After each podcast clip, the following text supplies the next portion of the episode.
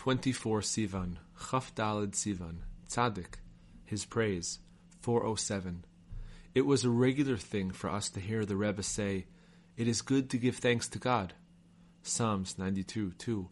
For sending us his faithful servant Moses, who released us from all our perplexities and gave us the Torah, commanding us to believe in God without any speculation whatsoever, and to fulfill the whole Torah and mitzvot in their literal sense. The few philosophical passages in the Rambam's Mishnah Torah in the chapters on fundamentals of the Torah, ethics, and idolatry should also be avoided completely, as should any other passages where he discusses philosophy. He said that although in the Shar HaGilgulim it states that the Rambam represents the left peah, side curl, of Moses, he personally was not convinced that this actually came from the Ari himself. In my opinion, the Ari is not the source of this statement. Another time, the Rebbe spoke of a dream which he had, in which he took issue with the Rambam for having written such works.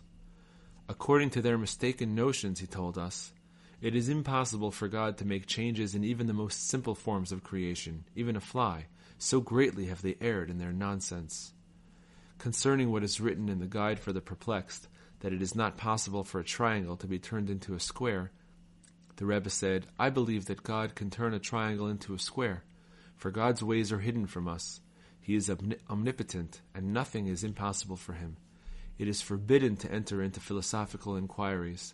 Perfect faith in God is all that is necessary.